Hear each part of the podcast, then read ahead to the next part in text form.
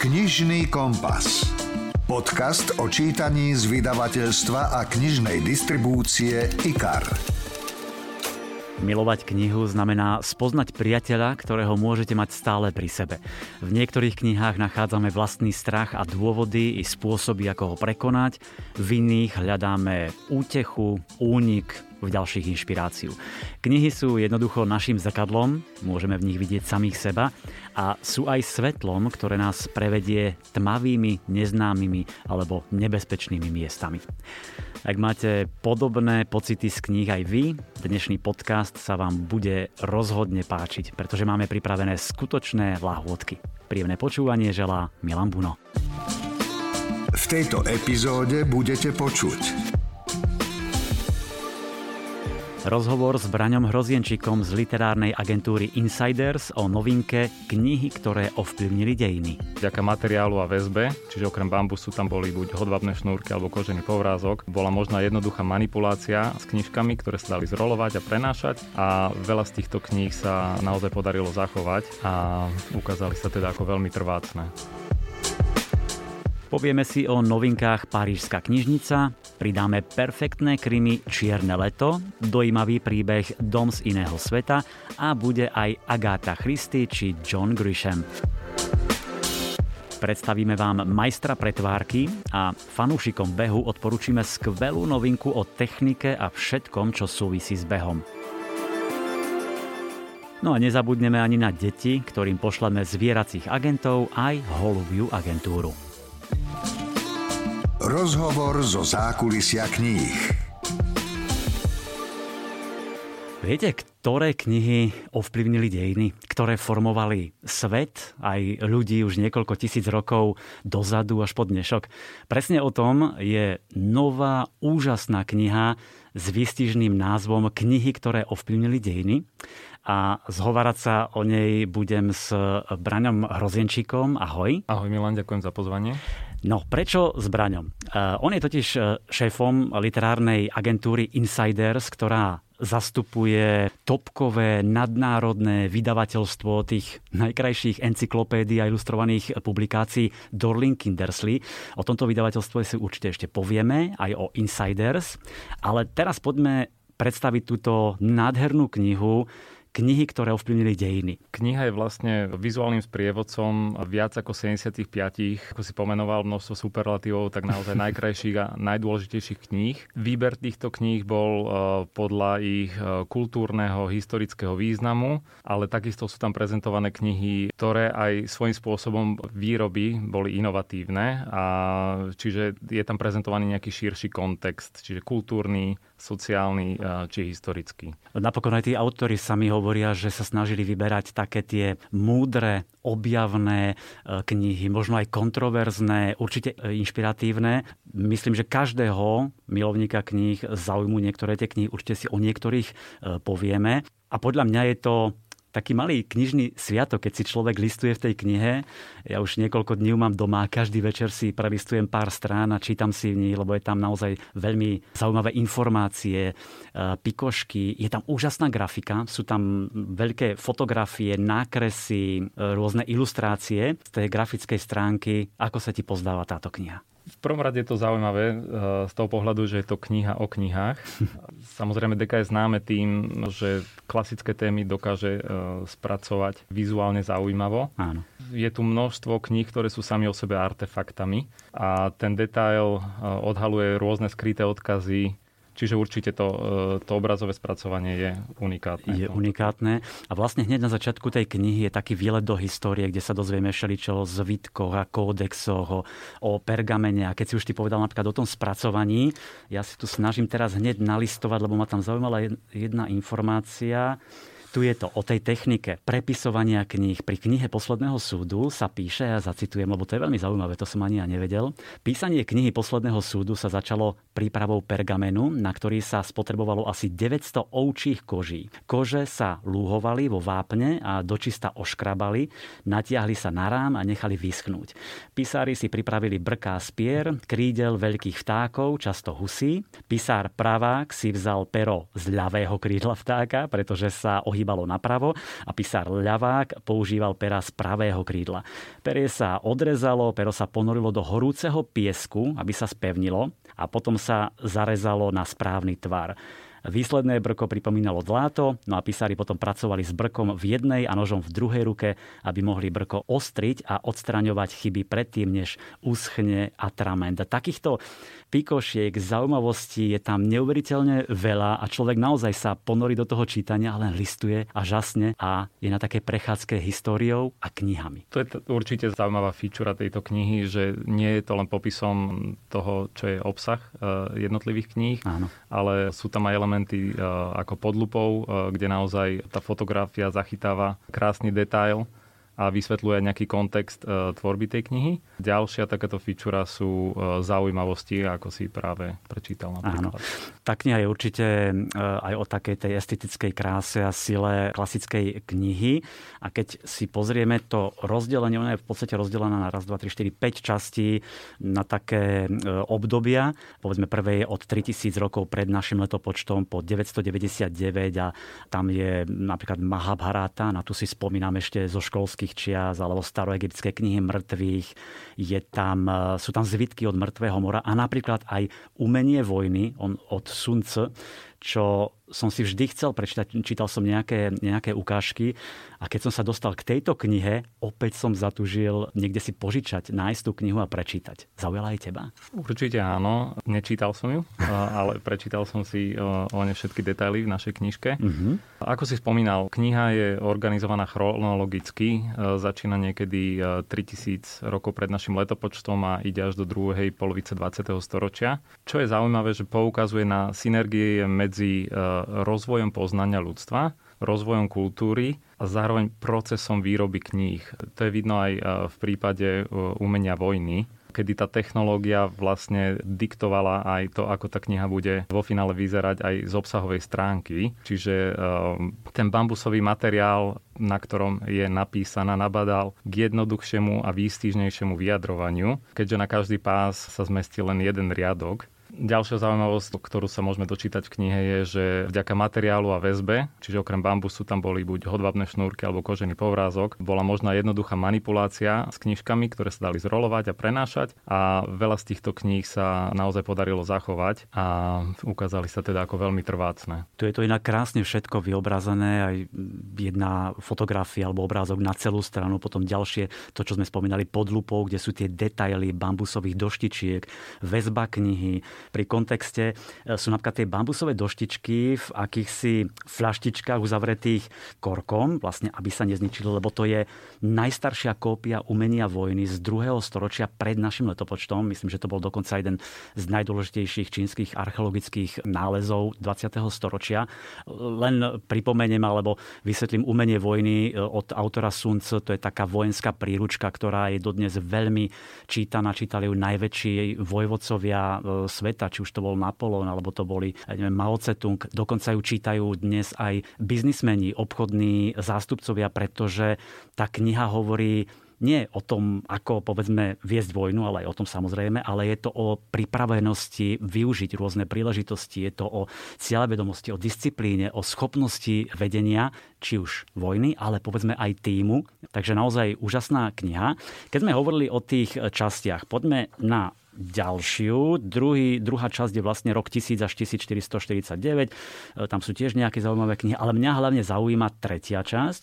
To je 1450 až 1649 a začína sa Gutenbergovým vynálezom tlače a jeho Bibliou. Pre našu agentúru, ktorá sa zaoberá aj výrobou kníh, e, je veľmi zaujímavý kontext tých inovácií a práve e, táto Gutenbergová e, technológia zmenila svet vo veľa širšom kontexte. Čiže jedna vec je obsahová, ale znovu malo to obrovský vplyv na to, v akom počte sa knihy dokázali distribuovať. Následne na gramotnosť obyvateľstva, čo malo ďalej dopad na kritickejšie vnímanie napríklad politiky a cirkvy. Sú tu aj krásne vyobrazené tie jeho Biblie alebo pergamen versus papier, čiže naozaj úžasné čítanie. A v tomto období sú tam ešte spomínané e, napríklad Nostradamové proroctva, je tam Vladár od Machiavelliho, Don Quixote, Shakespeareové diela. Potom to bola tretia, štvrtej časti, to je 1650 až 1899, tam je napríklad Isaac Newton, Vergilius, Dickens, Karl Marx vidím, je tam Brailovo písmo, čo je tiež veľmi zaujímavé, sú tam ezopové bajky. No a potom posledná časť, asi to je nám taká najbližšia, a to je po roku 1900, kde už sú naozaj také knihy, ktoré sme asi mnohí čítali, či už je to Malý princ od Saint-Exupéryho, Denník Anny Frankovej, rozprávky bratov Grimovcov a napríklad, čo mňa tam zaujalo, to je časť o edícii Penguin Books. To boli také priekopnícke, minimalistické oranžové obálky, vlastne ikonické obálky paperbackov, eh, ktoré myslím eh, veľmi ovplyvnili aj svet, svet kníh však. Áno, určite. Spomínal si paperbacky, ktoré dovtedy podľa tejto knižky neboli mm-hmm. tak populárne, čiže knižky sa väčšinou predávali v tvrdej väzbe, čo má samozrejme dopad aj na ich cenu. Týmto krokom sa vlastne spopularizoval tento formát a knižky sa dostali k oveľa väčšiemu počtu ľudí a naozaj zmenili ten vydavateľský svet ako taký. Je ich to viacero vyobrazených inak známi autory. Keď pozerám, je tu Agatha Christie, Ernest Hemingway, Andre Morua, Dorothy Sayersová. Keby ste ich videli, ak si nalistujete, ja ich tu mám, 230. strana, tak určite si spomeniete, že ste ich niekde videli a naozaj uh, tieto obálky, ikonické obálky rozbehli taký, taký masový úspech uh, paperbackov. A dodnes už je zaužívané, že knihy väčšinou v prvom vydaní uh, vychádzajú ako hardback a po určitom čase vychádzajú ako paperback, čiže boli to práve Penguin Books, ktorí tento formát spopularizovali. A spomínal si ikonický dizajn. Tu sa ukázalo aj, akú úlohu zohráva dizajn a že dostupné knihy nemusia trpieť na kvalite. Ten výber kníh je tu naozaj úžasný. Hovorili sme okolo 75, takmer 80 takých hlavných kníh, tie, ktoré naozaj ovplyvnili dejiny, ale vždy za každou časťou kapitolov sú ďalšie typy na e, knihy, ktoré mali veľký vplyv Napríklad, keď už len pozriem túto poslednú časť po roku 1900, tak sú tam, ja neviem, Adolf Hitler, Mein Kampf, alebo Milenec Lady Chatterleyovej, Harry čo Potter, tam je. Harry Potter, samozrejme, áno. Príbeh umenia e, od Gombricha, čo je úžasná kniha, vyšla v miliónovom náklade. Jack Kerouac na ceste. Takže myslím, že je to aj úžasná inšpirácia e, pre mnohých milovníkov kníh, čo si prečítať, po čom siahnuť. Ja už keď som len tým listoval, tak som si hovoril, toto si musím prečítať, toto si musím prečítať. Mal si aj ty taký pocit? Určite áno, aj keď bohužiaľ toho času na čítanie kníh je menej, ako, ako by som si želal. Ale áno, je to, je to veľmi inšpiratívna kniha. A možno aspoň takto z rýchlika si to človek prezrie a aspoň bude mať tú predstavu, o čom sú tie knihy, lebo vždy sú samozrejme popísané, často sú tam tie obálky alebo tie, tie detaily. No, knihy, ktoré ovplyvnili dejiny, je naozaj originálna publikácia nadnárodného vydavateľstva Dorling Kindersley, ktoré vy ako literárna agentúra agentúra Insiders zastupujete.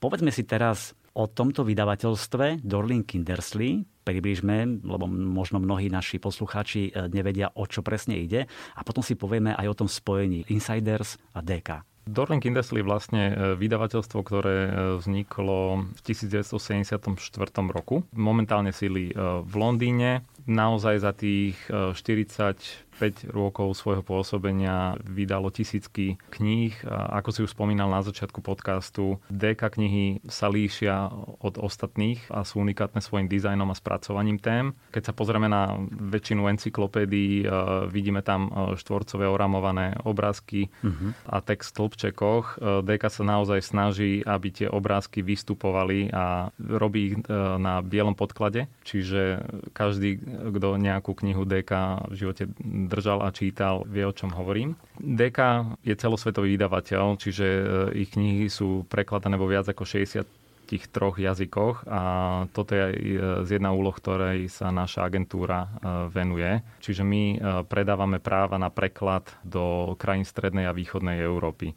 Každé vydavateľstvo, keď chce vydať knihu na nejakú tému, tak má dve možnosti v podstate. Buď to urobí vo vlastnej réžii, čo je dosť dlhavý a náročný, aj finančne náročný proces. alebo si môže kúpiť práva na preklad a znamená, že po e, grafickej stránke už je kniha spracovaná a stačí urobiť preklad. Vlastne toto je tá úloha, ktorú, ktorú my zastupujeme. Robíte to veľmi dobre, určite sa ešte k tomu vrátim, len presne teraz, ako si mi hovoril o tých obrázkoch, tak si listujeme naozaj tá grafická úprava, tie obrázky vystupujú, hrajú sa aj s tým nejakým orezávaním tým, tých obrázkov. Tu som prišiel na modrý Korán, ktorý je úžasný. Vlastne tam je to kufické písmo, ktoré úplne inak vyzerá, ako keby som si ho možno pozeral v inej knihe, takže naozaj tá kvalita a design je veľmi signifikantná pre Dorling Kindersley. Určite aj vy, milí poslucháči, máte doma, keď si pozriete teraz knižnicu svoju a keď si pozriete také DK, také knižke však je to, tak to je Dorling Kindersley je veľa takýchto encyklopédií nádherných. Určite poznáte sériu Zem, človek, zviera, rastlina, oceán, vesmír, to majú mnohí, to majú desiatky tisíc Slovákov doma, takže aj toto pochádza z Deka, čiže Dorling Kindersley a oni robia naozaj encyklopédie z oblasti cestovania, histórie, veda, šport, jedlo a robia ich naozaj veľmi dobre. Už si trošku naznačil, ako prebieha to zastupovanie alebo tá práca Insiders a Dorling Kindersley si povedal, že zastupujete viaceré krajiny, čo je mm. asi Slovensko, Česko, Maďarsko, Polsko a tak ďalej. 29. 29 krajín zastupujete, wow. No a potom, čo napríklad vydavateľstvo IKAR sa rozhodlo, že chce vydať túto knihu, alebo vy ste im ju odporučili a potom vychádza nejako vo viacerých krajinách e, naraz, pretože tá tlač určite nie je jednoduchá. Áno, našou úlohou je v prvom rade prezentovať alebo oboznamovať našich vydavateľov e, v regióne katalógom DK, mm-hmm. či už ide o hotové publikácie alebo aj plánované projekty, zbierať spätnú väzbu, čo sa týka tematiky, čo sa týka spracovania. V momente, keď začneme predávať práva, tak ako si povedal, koordinujeme záujem o danú knihu a snažíme sa organizovať sútlače. Aha, čiže ak môžem, napríklad sa rozhodne pre túto knihu teraz 12 štátov z tých 29, ktoré zastupujete, od Slovenska, Maďarsko, Česko a tak ďalej, a vy sa snažíte o tú sútlač, aby sa všetky tie jazykové mutácie tlačili naraz. Áno, väčšina kníh sa skladá zo štyroch farieb, mm-hmm. tá tlač. Samozrejme pri, pri sútlačiach e, funguje ten benefit množstevný, e, tá ekonomika množstevná, čiže tri farby sa tlačia spolu pre všetky jazyky a mení sa len čierna farba, čo je vlastne text. A tým pádom tie knihy vieme e, vytlačiť lacnejšie, ako keby si ich každý z vydavateľov zabezpečoval tlač sám. Mm-hmm. Každopádne vytlačiť klasickú čierno-bielu knihu, nejakú beletriu je oveľa jednoduchšie ako takúto naozaj výpravnú a plnofarebnú encyklopédiu alebo obrazovú publikáciu. Určite, určite áno. A plus ďalšia vec je, že máme kontrolu nad kvalitou, čiže výber materiálov, čo sa týka e, vnútra, aký je papier použitý na tlač, mm-hmm. lebo aj to má dopad na, na kvalitu a samozrejme aj špecifikáciu obálky a ďalšie mm. veci. Čiže to sú aj veci, ktoré si Dorling Kindersley vyžaduje od vás ako za zastupujúce agentúry? Nechcem príliš zachádzať do technických detajlov. Každopádne nie každý druh papiera je kompatibilný, čiže tie tlačové dáta sú pripravované na určitý druh papiera. Samozrejme, uh-huh. môžeme sa tam hýbať a určovať si e, rôznu gramáž alebo takto, ja. lebo samozrejme e, vydavateľ v Albánsku bude mať iné očakávania, čo sa týka ceny ako vydavateľ v Slovensku. Čiže my musíme e, všetky tieto požiadavky skoordinovať. Samozrejme, robíme niekedy aj ústupky čiže mení sa špecifikácia obalky a tak ďalej, ale e, riešime to individuálne. Sú to stovky kníh a pri prémiovej knihe by sme neradi robili kompromisy pri kvalite, ale je tam množstvo aj iných príručiek, dajme tomu, alebo turistických sprievodcov detských kníh, kde, kde nie je problém meniť špecifikáciu mm-hmm. knihy. No, ty hovoríš, že nechceš zachádzať do nejakých detajlov, ale presne aj takéto veci sú pre nás zaujímavé, lebo si ani neuvedomujeme, ako záleží na tom papieri, akú má gramáž, aký je čieles, klimatný a tak ďalej. A to vy všetko viete a jednoducho sú tam určité požiadavky, aby potom ten výsledný efekt bol naozaj takýto krásny, ako tu vidíme pred sebou pri e, knihe, ktoré e, ovplyvnili e, dejiny. Čo je zaujímavé pri tej sútlači, tak tie knihy aj pre ostatné krajiny jazykové mutácie sa údajne tlačia u nás v Banskej Bystrici. Dodávateľov je viacero. DK primárne tlačilo knihy v Číne, ale samozrejme bavíme sa o, ako som spomínal na začiatku, 60 tých troch jazykoch, čiže tam nastupujú aj otázky logistiky a tak ďalej. Prečo nebude japonský vydavateľ tlačiť na Slovensku, eh, keď má tlačiarne bližšie, ale ten náš región sa snažíme pokrývať u nás a máme eh, dvoch dlhodobých dodávateľov, to sú tlačiarne Banská Bystrica a tlačiarne Neografia.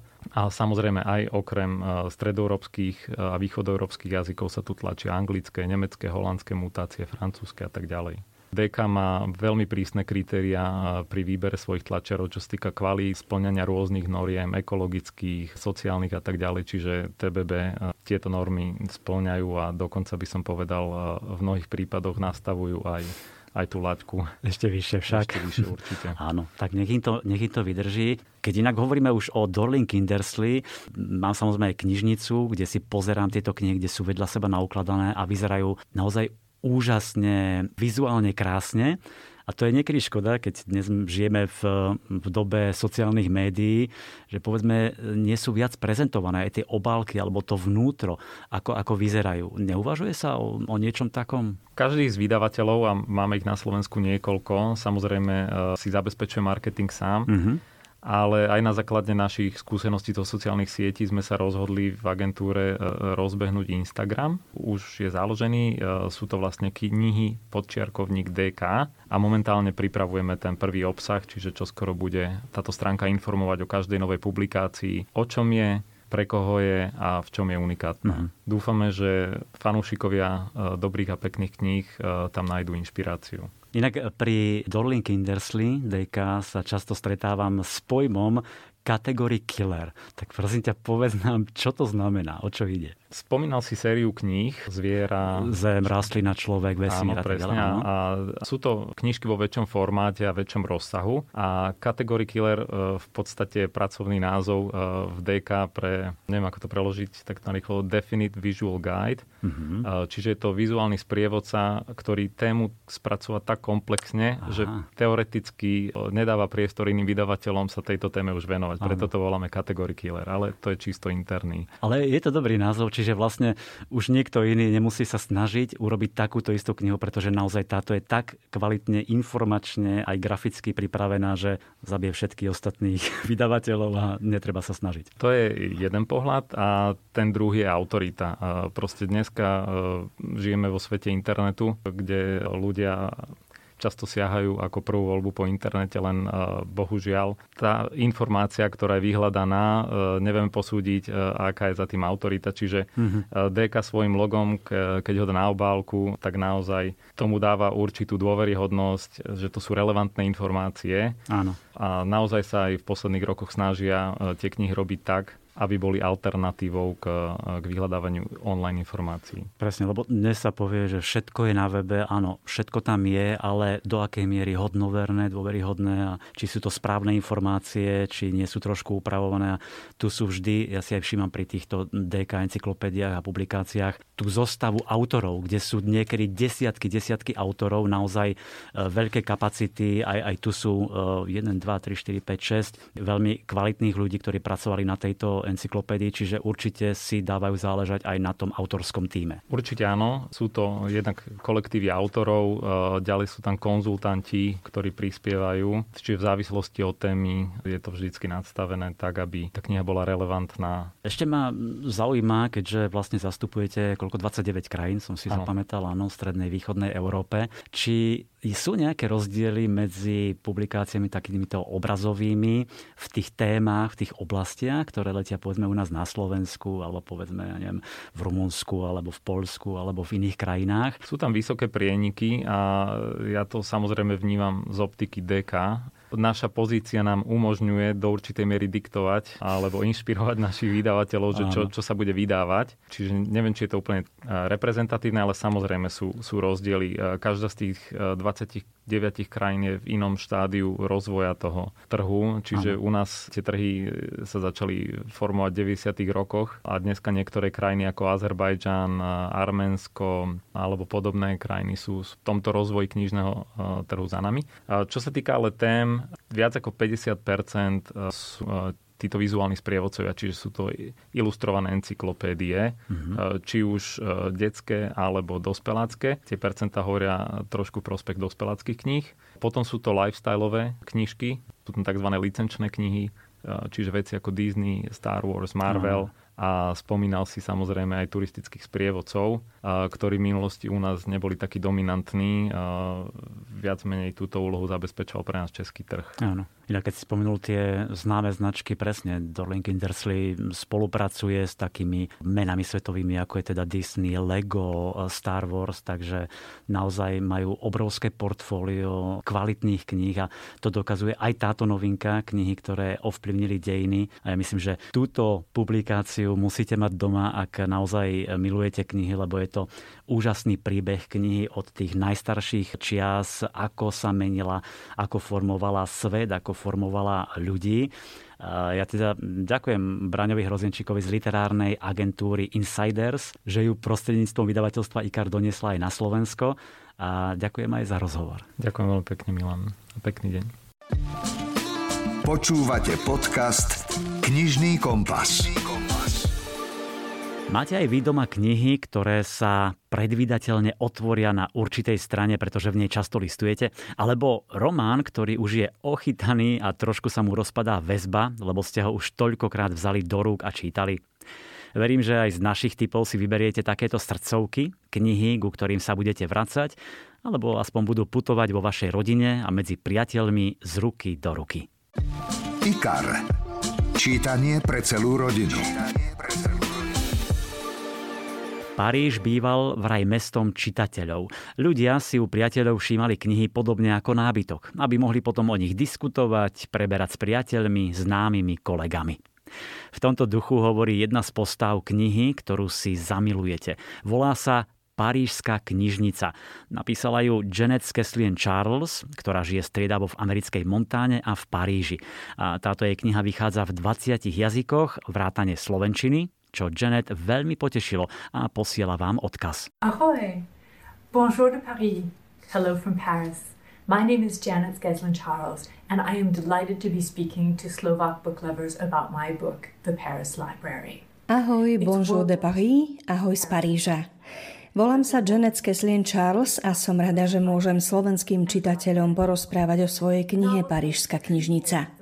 Je druhá svetová vojna, Paríž je okupovaný, prebieha vojna proti slovám medzi nacistami a knihovníkmi. A knihovníci vyhrajú.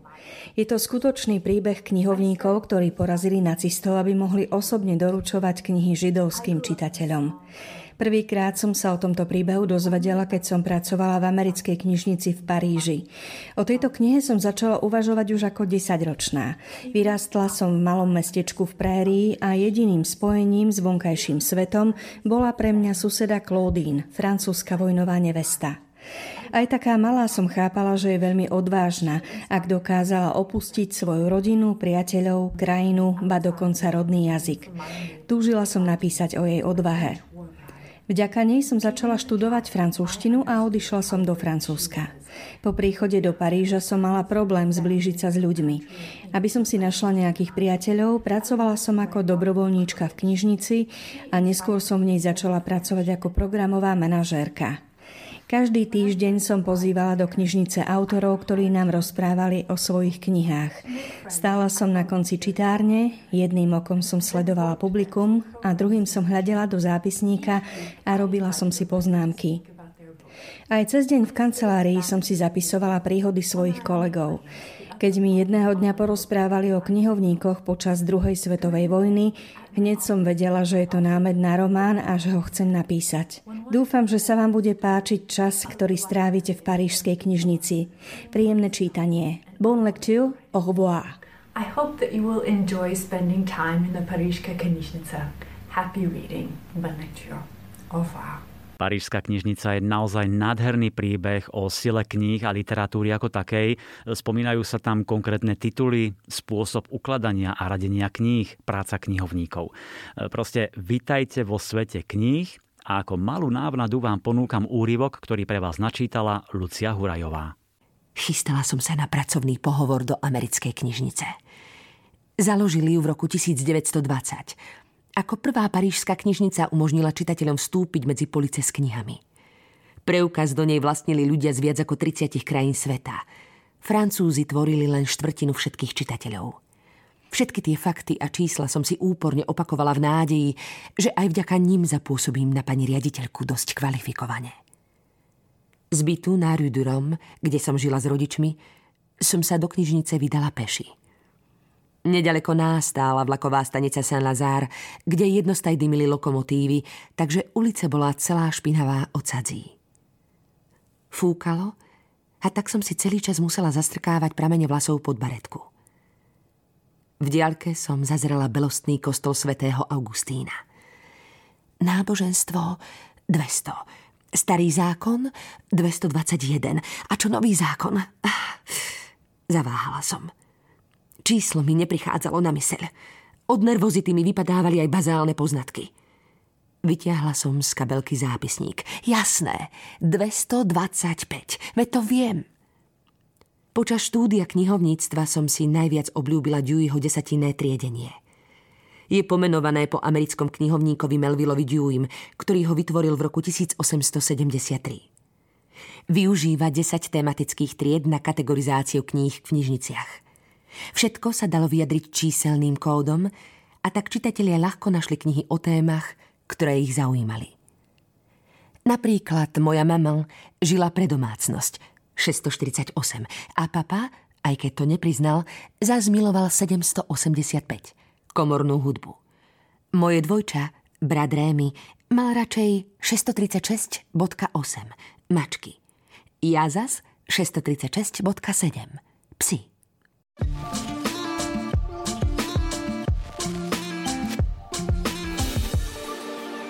Prominentný šéf kuchár, ktorého odsúdili za brutálnu vraždu a dvojica vyšetrovateľov, ktorú si obľúbite. A otázka? Môže byť niekto súčasne živý aj mŕtvy? Tak to sú hlavné kulisy a postavy novej špičkovej detektívky Čierne leto od M.W. Cravena, ktorému v Slovenčine už vyšla jedna kniha a bolo to výborné krimi. Najskôr si teda vypočujeme samotného autora. Hi, readers from Slovak. Ahojte, čitatelia na Slovensku, som MW Craven a teraz vám krátko poviem niečo o pokračovaní knihy Bábkové divadlo, ktorá vo vašej nádhernej krajine vyšla, myslím, v Lani. Volá sa Čierne leto a ak Bábkové divadlo predstavilo Tilly a Poa, ktorí dostali na objasnenie nepríjemný zločin, Čierne leto je takmer celé o Tilly, ktorá dostala za úlohu vyriešiť neuveriteľné puzzle. Hlavná zápletka je o tom, ako môže byť niekto mŕtvý a živý zároveň. Pri riešení tohto problému si užijete plno zábavy, pretože Poe na to nedokázal prísť. Takže vidíme sa neskôr. Later. Už si spomínate na tú dvojicu vyšetrovateľov? Washington Poe je detektív, taký mrzút, hundroš, ale s dobrým srdcom, ktorého sužuje stredný vek. Tilly Brečová je zase pomerne asociálna dievčina z IQ ďaleko za hranicou geniality. A vytvorili čudný pár, ktorý má však neuveriteľné úspechy. V tomto prípade, v knihe Čierne leto, sa všetko točí okolo špičkového šéf-kuchára Jareda Keatona. Je to neodolateľný, charizmatický človek, ale aj psychopat. Odpikáva si doživotný trest za brutálnu vraždu vlastnej céry Elizabeth. Jej telo pri vyšetrovaní nenašli a Keatona odsúdili najmä vďaka svedectvu Washingtona Poa. Keď sa do zapadnutej policajnej stanice dopotáca mladá žena s nezvratným dôkazom o tom, že je Elizabeth Keatonová, Poe sa ocitá v nezávidenia hodnej situácii. V tiesni mu pomôže jediná osoba, ktorej dôveruje, a to geniálna, no svojská analytička Tilly. Poe s ňou začne pátrať, hľadať odpoveď na otázku, ako môže byť niekto mŕtvy a živý zároveň, lenže Elizabeth opäť zmizne a všetky stopy zrazu vedú k Washingtonovi Poevi. Čierne leto je perfektná detektívka, majstrovsky vyskladaná, napínavá. Craven vykreslil úžasnú atmosféru, najmä toho anglického vidieka a tie postavy sú nezabudnutelné. Ponúkam vám malý úryvok, doslova takú kulinárskú chuťovku, ktorú nájdete hneď v úvode príbehu a myslím, že vás mnohých prekvapí až šokuje. Číta Matej Landl. Prišiel k ním čašník a na stôl položil vtáky v medených kastrólikoch, v ktorých sa piekli. Myslím, že toto jedlo vám bude chutiť, poznamenal muž v obleku. Je to spevavý vták, strnátka záhradná. Šéf kuchárka Žégadová ich sem osobne priviezla z Paríža a pred necelými 15 minútami ich utopila v brandy. Jeho spoločník hľadel na vtáčika vo veľkosti palca na nohe, ktorý škvrčal vo vlastnom tuku. Zdvihol zrak. Ako to myslíte, že, že ho utopila? Tak sa im do plúc dostane brandy. To je kruté. Muž v obleku sa usmial. Podobné reči počúval aj predtým, keď pracoval vo Francúzsku. Živé homáre hádžeme do vriacej vody, krabom zaživa odsekávame klepetá, štopeme husy, aby sme si pochutnali na foie gras. V každom jedle zo zvieraťa je predsa trochu utrpenia. Lenže toto nie je legálne, odvetil muž v džínsoch. Všetci občas robíme niečo nelegálne.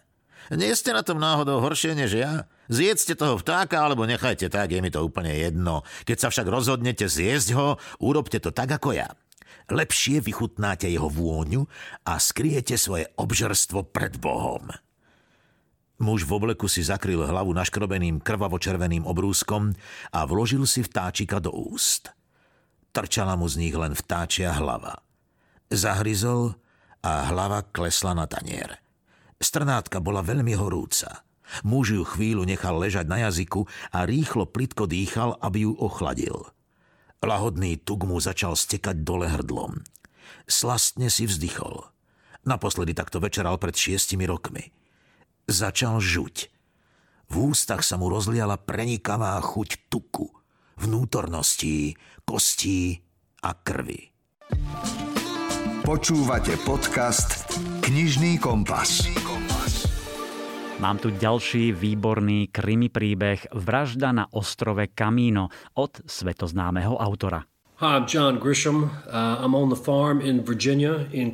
Ahoj, som John Grisham, momentálne na farme vo Virginii v karanténe ako zvyšok sveta a snažím sa nejako pretrpieť pandémiu. Pred tromi rokmi som vydal knihu Ostrov Camino. Fiktívny príbeh, ktorý sa odohráva na ostrovčeku na Floride. Vražda na ostrove Camino je akési pokračovanie. Má celkom iný dej, ale veľa postav je rovnakých a v centre pozornosti je tajomná vražda. Tak dúfam, že sa vám bude páčiť. To verím aj ja. Ak ste čítali prvú knihu Ostrov Camino, rozhodne siahnite aj po novinke. Ak ste ju nečítali, pokojne môžete začať aj touto novou. Sú tam síce nejaké malé odvolávky, ale pozadie prvej knihy, ten prípad ukradnutých zácných rukopisov je neskôr aj vysvetlený. Čiže pokojne funguje aj ako samostatná kniha. A môj osobný názor, táto druhá kniha, Vražda na ostrove Kamíno, je ešte lepšia. Opäť je to svet literatúry, spisovateľov a kníh. Na ostrov Kamíno sa rúti hurikán Leo, mnohí sa nechajú evakuovať, ale medzi tými, čo zostanú, je aj majiteľ knihkupectva Bruce Cable, či zopár jeho priateľov spisovateľov. Hurikán napokon dorazí, narobí obrovské škody, zrovná zo zemou domy, zničí hotely a obchody, zaplaví ulice, pripraví o život desiatku ľudí a tieto pasáže vykreslil Grisham dokonale a máte pocit, že ste priamo na mieste, že ste priamo v tom hurikáne a sledujete jeho dôsledky. Niečo, čo ste asi ešte nezažili. No a jednou z tých obetí je aj Nelson Kerr, Bruceov priateľ a autor úspešných thrillerov. Čo skoro vysvitne, že jeho smrť nezapričinil hurikán, ale niekto ho brutálne zavraždil. Bol to nejaký jeho konkurent, ktorý sa ho chcel zbaviť? Alebo niekto, koho Nelson naštval predchádzajúcimi thrillermi? Bruce Cable začína pátrať, v počítači zavraždeného spisovateľa nájde rukopis nového thrilleru a na povrch vyplávajú prvé indície. Nechcem ale viac prezrádzať. Každopádne vražda na ostrove Camino od Johna Grishama je veľmi čítavý, taký detektívno-právnický príbeh, pútavý, spletitý, s výborne vykreslenými postavami a literárnym svetom. V niektorých situáciách cítite až túžbu byť tam, priamo na mieste a užívať si ten knižný ruch. Úryvok z knihy vám prečíta Vlado Kobielsky. Nick vstal, bez slova podišiel k mŕtvemu, odstránil uteráky, schmatol ho za nohy a stiehol z múrika. Na zem dopadol hore značky. Bruce a Bob pribehli k telu. Nelson mal opuchnuté pravé oko a nad ním tržnú ranu. Presne to som čakal, zamrmlal Nick. Môže mi niekto priniesť baterku, prosím? Bruce ju našiel na kuchynskom stole a vrátil sa von. Nick si ju zobral a kľakol si k hlave mŕtvemu, ako keby sa mu chystal hľadať vši. Na temene objavil hrču, skrytú medzi hustými vlasmi a hľadal ďalej. Keď skončil, oprel sa o tehlový múrik a vyhlásil. Zdá sa, že konár ho zasiahol najmenej trikrát. Vysvetlíš mi to? Pozeral sa na Brusa, ktorý stratil reč. Dobre, dobre, ozval sa Bob. Dajme ho nazad skôr, ako prídu policajti. Nie. Policajti to musia vidieť. Ide o vraždu, vážený, a vyšetrovanie je policajná záležitosť. Teda mala by byť. Bruce sa spametal. Fajn, ale zakrime ho. Neznesiem pohľad na jeho tvár. Nick poslúchol. Bob, ktorý v inom živote sedel vo federálnom väzení, znervóznel. Počujte, asi sme v byte zanechali otlačky prstov. Nemali by sme ich odstrániť? Nie do pekla, odpovedal Nick. Policajti povedali, že smieme vojsť do bytu. Ak sú tam naše otlačky, tak preto, lebo sme tam boli. Neznamená to, že sme spáchali zločin. Ak sa ich pokúsime zotrieť, môžeme zničiť otlačky páchateľa. Slovenský spisovateľ. 70 rokov vo vašej knižnici. A ešte jedna detektívka, opäť známy autor, respektíve autorka, Agáta Christy. Neviem, či aj vy, keď čítate detektívku, máte tendenciu stále hádať, že kto môže byť vrahom, ako to celé do seba zapadne. Pri Agáte Christy si však nemôžete byť nikdy istý a kráľovná detektívok dokáže prekvapovať. Eh, podľa mňa sa krásne vždy pohráva s tými čitateľmi, zámerne ich vedie rôznymi smermi, predkladá falošné stopy, až vás dokonale zmetie. A do tejto kategórie určite patrí aj kniha Vraždidie hračka z roku 1939, ktorá vychádza v novom vydaní. Hlavnou postavou je Luke Fitzwilliam, ktorý sa po dlhých rokoch policajnej služby v Indii vracia do rodného Anglicka a vo vlaku do Londýna sa zoznámi so zhovorčivou, sympatickou starou dámou. Vraj má namierené do Scotland Yardu, lebo v mestečku Witchwood sa dejú strašné veci a ona vie, kto ich má na svedomí. Luke ju zo zdvorilosti vypočuje, no neskôr sa dozvie, že jeho spolucestujúca tragicky zahynula zrazilo ju auto. A v zápäti zomrie aj muž, ktorého označila za ďalšiu obeď záhadného vraha. Liuka to zaujme a tak sa vyberie do Witchwoodu, vydáva sa za spisovateľa, ktorý sa zaoberá národnými tradíciami, snaží sa vypátrať pozadie na oko banálnych zločinov a rýchlo zistuje, že dolapenie vraha bude ťažšie, ako si predstavoval. Detektívku Vraždide hračka si vychutnáte. Agata tvrdí, že ak vás nikto nepodozrieva, zabíjanie a vražda je vlastne hračka.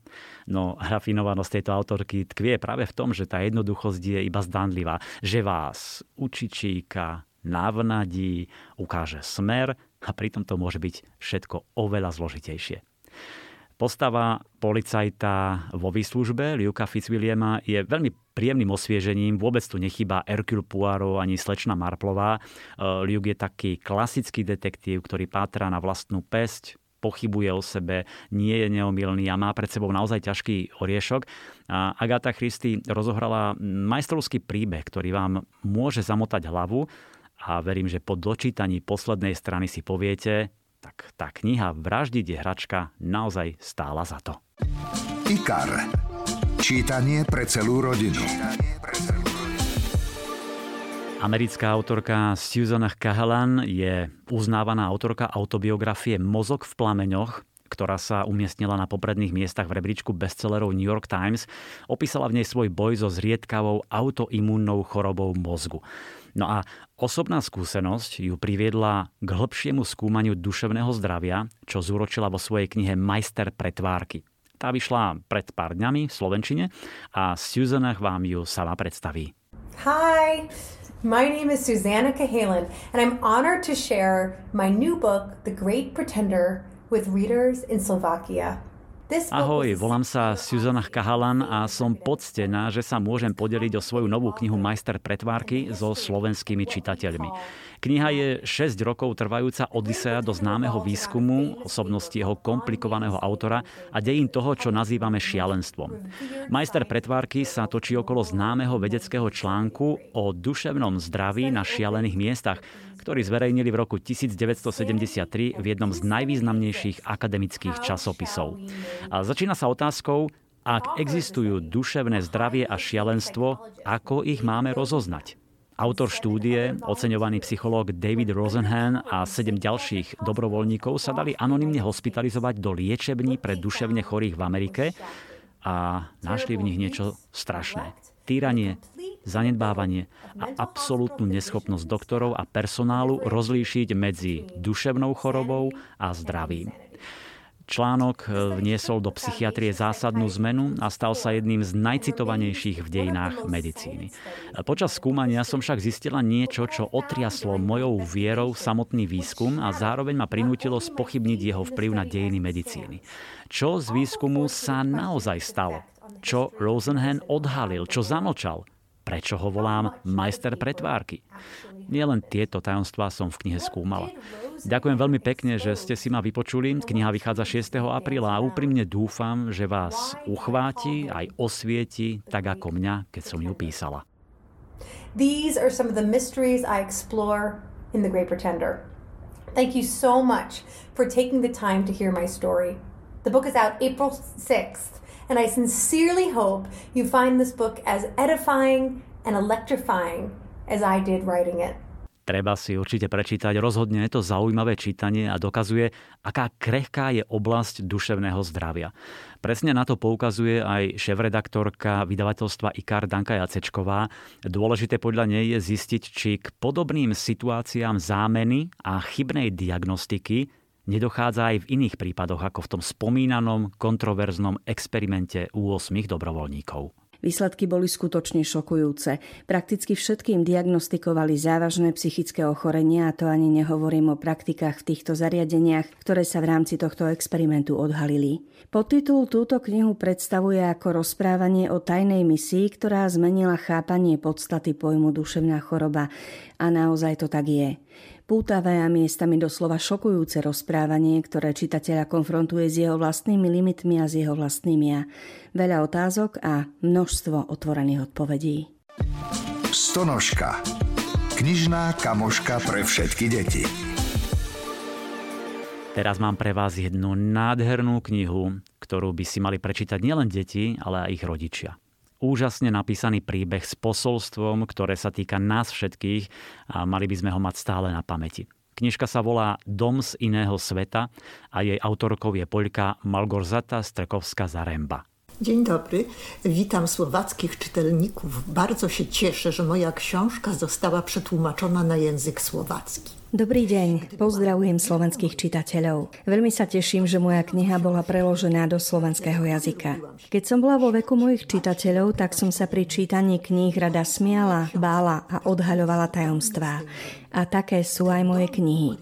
A taký je aj dom z iného sveta. Ten dom ukrýva také veľké tajomstvo, také neobyčajné a možno až strašné, že je potrebné mať obrovskú odvahu, aby sme ho mohli odkryť a pochopiť.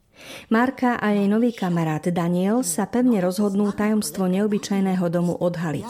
Vydávajú sa pritom na veľmi nebezpečnú cestu.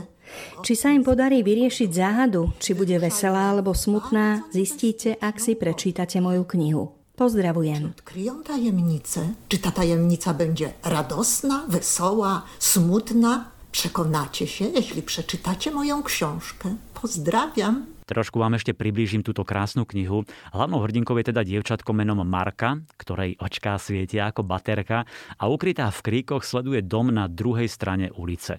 Tam ju objaví Daniel a začína spolu s ňou pátrať, čože sa to v tom záhadnom dome deje. Sú to nepochopiteľné až hrozné veci, tvrdí Marka.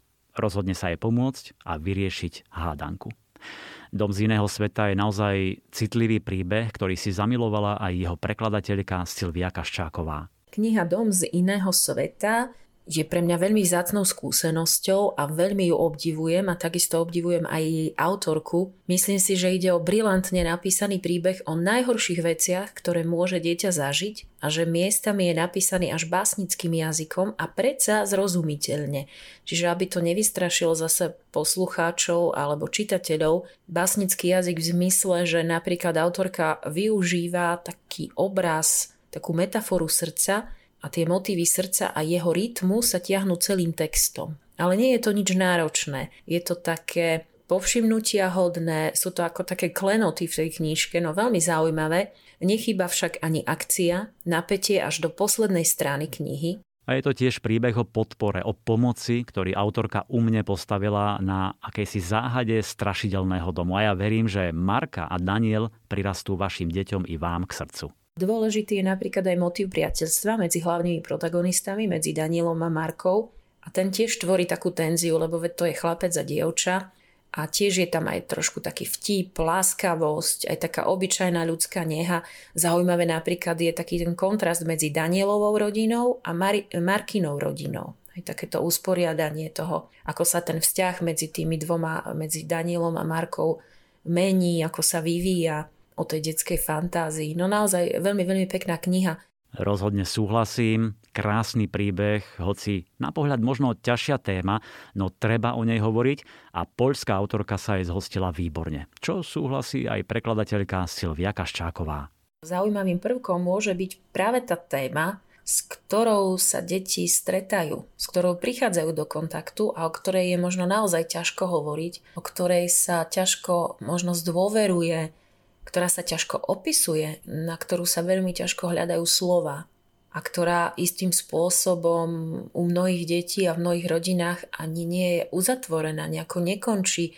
Je to akýsi blúdny kruh, z ktorého dieťa nevie výjsť, pretože je dieťa, nemá tamto nejaké slovo v rodine, je závislé na rodičoch, musí fungovať a skrátka nevie si poradiť nejako, nevie pomenovať tie veci. A práve toto sa autorke podarilo, myslím si, vynikajúco zachytiť. Takže píšte si Dom z iného sveta, silný, citlivý príbeh, kúpou ktorého navyše podporíte tých, ktorí to potrebujú. Vydavateľstvo IKAR a edícia Stonožka totiž vďaka tejto knihe podporí linku detskej istoty jednorazovou sumou a pomôže tak deťom a mladým ľuďom v ťažkej životnej situácii. Ako nám potvrdila Táňa Ivanič-Rybanská, domáce násilie je často diskutovanou témou a linka detskej istoty pomáha už 25 rokov. Každý rok sa na nich obracia s rôznymi problémami viac ako 111 tisíc detí a mladých ľudí. A žiaľ, násilie v rodine sa stalo počas pandémie ešte vypuklejším problémom. Tak možno práve táto kniha Dom z iného sveta otvorí oči, upozorní a prípadne jej kúpou prispiejete tým najzraniteľnejším. Príroda. Fauna, flóra a životný štýl. Keď už sme v tomto podcaste hovorili o vydavateľstve Dorling Kindersley, pridám ešte jednu ich novinku. Volá sa Bech s podtitulom Analizujte svoju techniku, predchádzajte úrazom a skvalitnujte tréning. Je to druhá kniha v tejto sérii. Presne pred rokom vyšla Yoga a o nej som sa vtedy zhováral s herečkou a milovničkou jogy Dominikou Kavašovou, tak si prípadne zaskrolujte do minulosti. Myslím, že to bol marec, apríl 2020. No ale teraz poďme k tej novinke Bech, ktorú vám predstaví sám kanadský autor. Práve bol kde si na dovolenke, keď som ho oslovil, ale pre vás, slovenských čitateľov, si urobil čas. No a spýtal som sa ho samozrejme na samotnú knihu, ale tiež na jeho skúsenosti na pozadie. Hi, my name is Chris Napier. I'm a sport physiotherapist in Vancouver, Canada, with a PhD in biomechanics and running injuries. Ahoj, volám sa Chris Napier a som športový fyzioterapeut z kanadského Vancouveru s doktorátom z biomechaniky a zranení spôsobených behom. Mám súkromnú ordináciu so zameraním na športovú fyzioterapiu. Som fyzioterapeut Kanadského atletického zväzu Athletics Canada a asistent profesora na katedre fyzioterapie na University of British Columbia, kde sa venujem výskumu v oblasti biomechaniky a zranení spôsobených behom. Ja sám som bol bežcom na strednej trate na štátnej úrovni, ale po nástupe na univerzitu som už súťažil len rekreačne. Vždy som bol rád súčasťou bežeckej komunity a cestoval som na bežecké podujatia po celom svete nielen ako pretekár, ale aj ako fyzioterapeut s kanadským národným tímom. Kniha Beh je venovaná bežcom začiatočníkom, ale aj skúseným bežcom, ktorí sa chcú zlepšiť. Nájdete v nej informácie o bežeckej anatómii a fyziológii, spôsoby, ako predchádzať bežným poraneniam, tiež cviky na silu, ako aj množstvo informácií o tom, ako zlepšiť svoj výkon, vrátane tréningových programov od krátkých behov až po maratón. Pevne verím, že sa vám bude páčiť. Ak sa chcete dozvedieť viac o mojom výskume a výučbe, sledujte môj účet na Twitteri Runner Physio. Vďaka. I really hope you enjoy the book, and if you want to learn more about my research and teaching, uh, give me a follow on Twitter at Runner Physio. Thanks very much. Stonožka. Knižná kamoška pre všetky deti. V uplynulých dňoch priniesla Stonožka kamoška vašich detí množstvo krásnych knižiek a ja som z nich vybral dve a zhodov okolností série. Prvá sa volá Zvierací agenti. Je pre deti od 6 rokov a prvý diel má názov Už letíme zvieratka. A hlavná hrdinka Emilka je šikovné dievča, ktoré miluje zvieratka minimálne tak ako techniku a programovanie, preto to e-milka, ako e-mail, e, pomlčka Milka. Vždy rada pomáhala susedom so zvieratkami, no keď sa na ňu začali obracať ľudia zo širšieho okolia, uvedomila si, že potrebuje asistenta. Tak si zostrojila lietajúceho robota T-bota a spolu ako zvierací agenti začali pomáhať aj voľne žijúcim zvieratám. Na streche paneláka, takom starom vodojeme, si založili centrálu, kde majú dostatok miesta pre všetkých zvieracích kamarátov aj počítač. No a tam sa začne ich záchranárska misia a nudiť sa určite nebudú. Musia napríklad pomôcť vybrať rodine správne psie plemeno, zistiť, prečo šteniatko od susedov boli brúško a Týbot sa dokonca premení na veveričku, aby zachránil veveričie mláďatko. Takže nová dobrodružná séria Zvierací agenti s krásnymi ilustráciami a ja musím priznať, že práve tento štýl krezieb sa mi nesmierne páči a sú v podstate na každej strane, takže skvele doplňajú napínavý príbeh.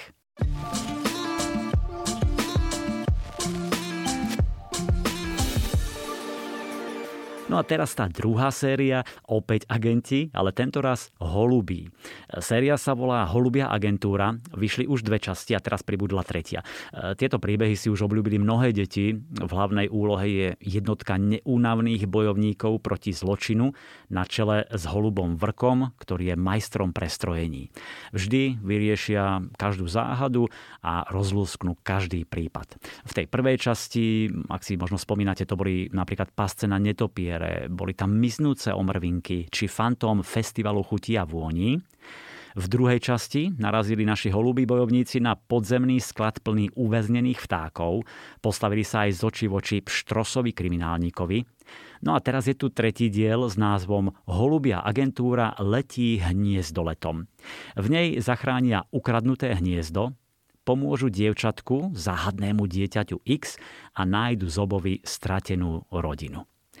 Séria Holubia agentúra je pre deti od 8 rokov. Je, myslím, veľmi zábavná, napínavá, ilustrovaná tak trochu na spôsob komiksu. Tak verím, že sa vašim deťom bude páčiť. A v to dúfa aj jeden z prekladateľov, Peter Slížik. Knižky o Holubej agentúre sú plné bláznivých príbehov, situačných vtipov a slovných hračiek. Za bláznivé nápady vďačíme austrálskému spisovateľovi Andrew McDonaldovi a za uletené ilustrácie Benovi Woodovi. Ben Wood už ilustroval množstvo detských kníh, ale podľa austrálskej promostránky sa pri holubej agentúre úplne utrhol z reťaze, no tak s týmto môžem iba súhlasiť.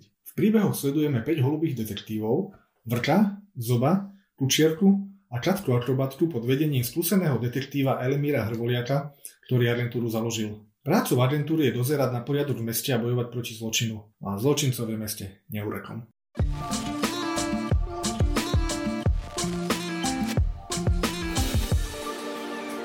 Milí priatelia, ďakujeme, že ste si nás vypočuli až sem. Verím, že sme vás navnadili na niektoré novinky, že sme vo vás zbudili chuť prečítať si niektorú z nich. Budem rád, ak o našom knižnom podcaste poviete aj svojim priateľom, známym, ktorí milujú knihy a hľadajú dobré tipy. O dva týždne sme tu opäť s hodinovou knižnou náložou. Dovtedy všetko dobré želá Milan Buno. Knižný kompas. Podcast o čítaní z vydavateľstva a knižnej distribúcie IKAR.